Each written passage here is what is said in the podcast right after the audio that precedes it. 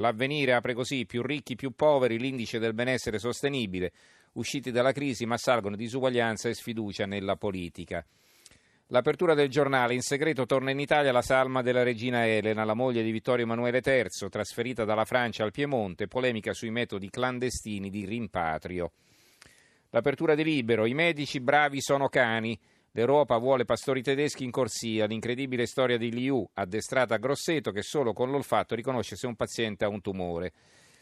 Eh, ancora altre aperture, mi limito a queste naturalmente la Sicilia, aerei, tetto alle tariffe contro il caro prezzi, il sindaco Bianco chiede l'intervento del ministro De Vincenti e del garante della concorrenza, il sindaco di Catania Enzo Bianco.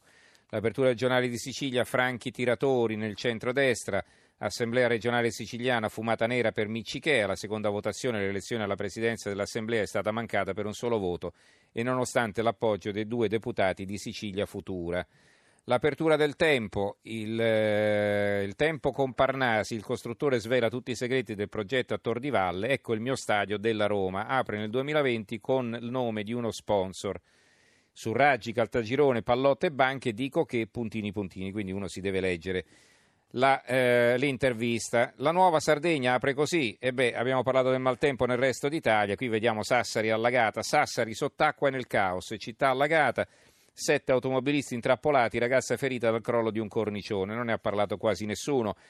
Il mattino di Padova, mangiati dalle slot 740 milioni, nostra inchiesta sul gioco d'azzardo in provincia, vi rendete conto? 740 milioni di euro solo nella provincia di Padova.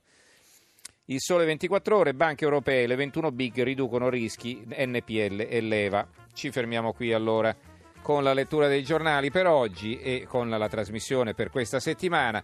Grazie regia Gianni Grimaldi, tecnici Antonio D'Alessandri e Tommaso Margiotta, in redazione Antonio Buonanata, Carmelo Lazzaro e Giovanni Sperandeo. Do la linea a Francesca Dinolfi che conduce Stereo Notte. Noi ci risentiamo lunedì. Buon fine settimana a tutti.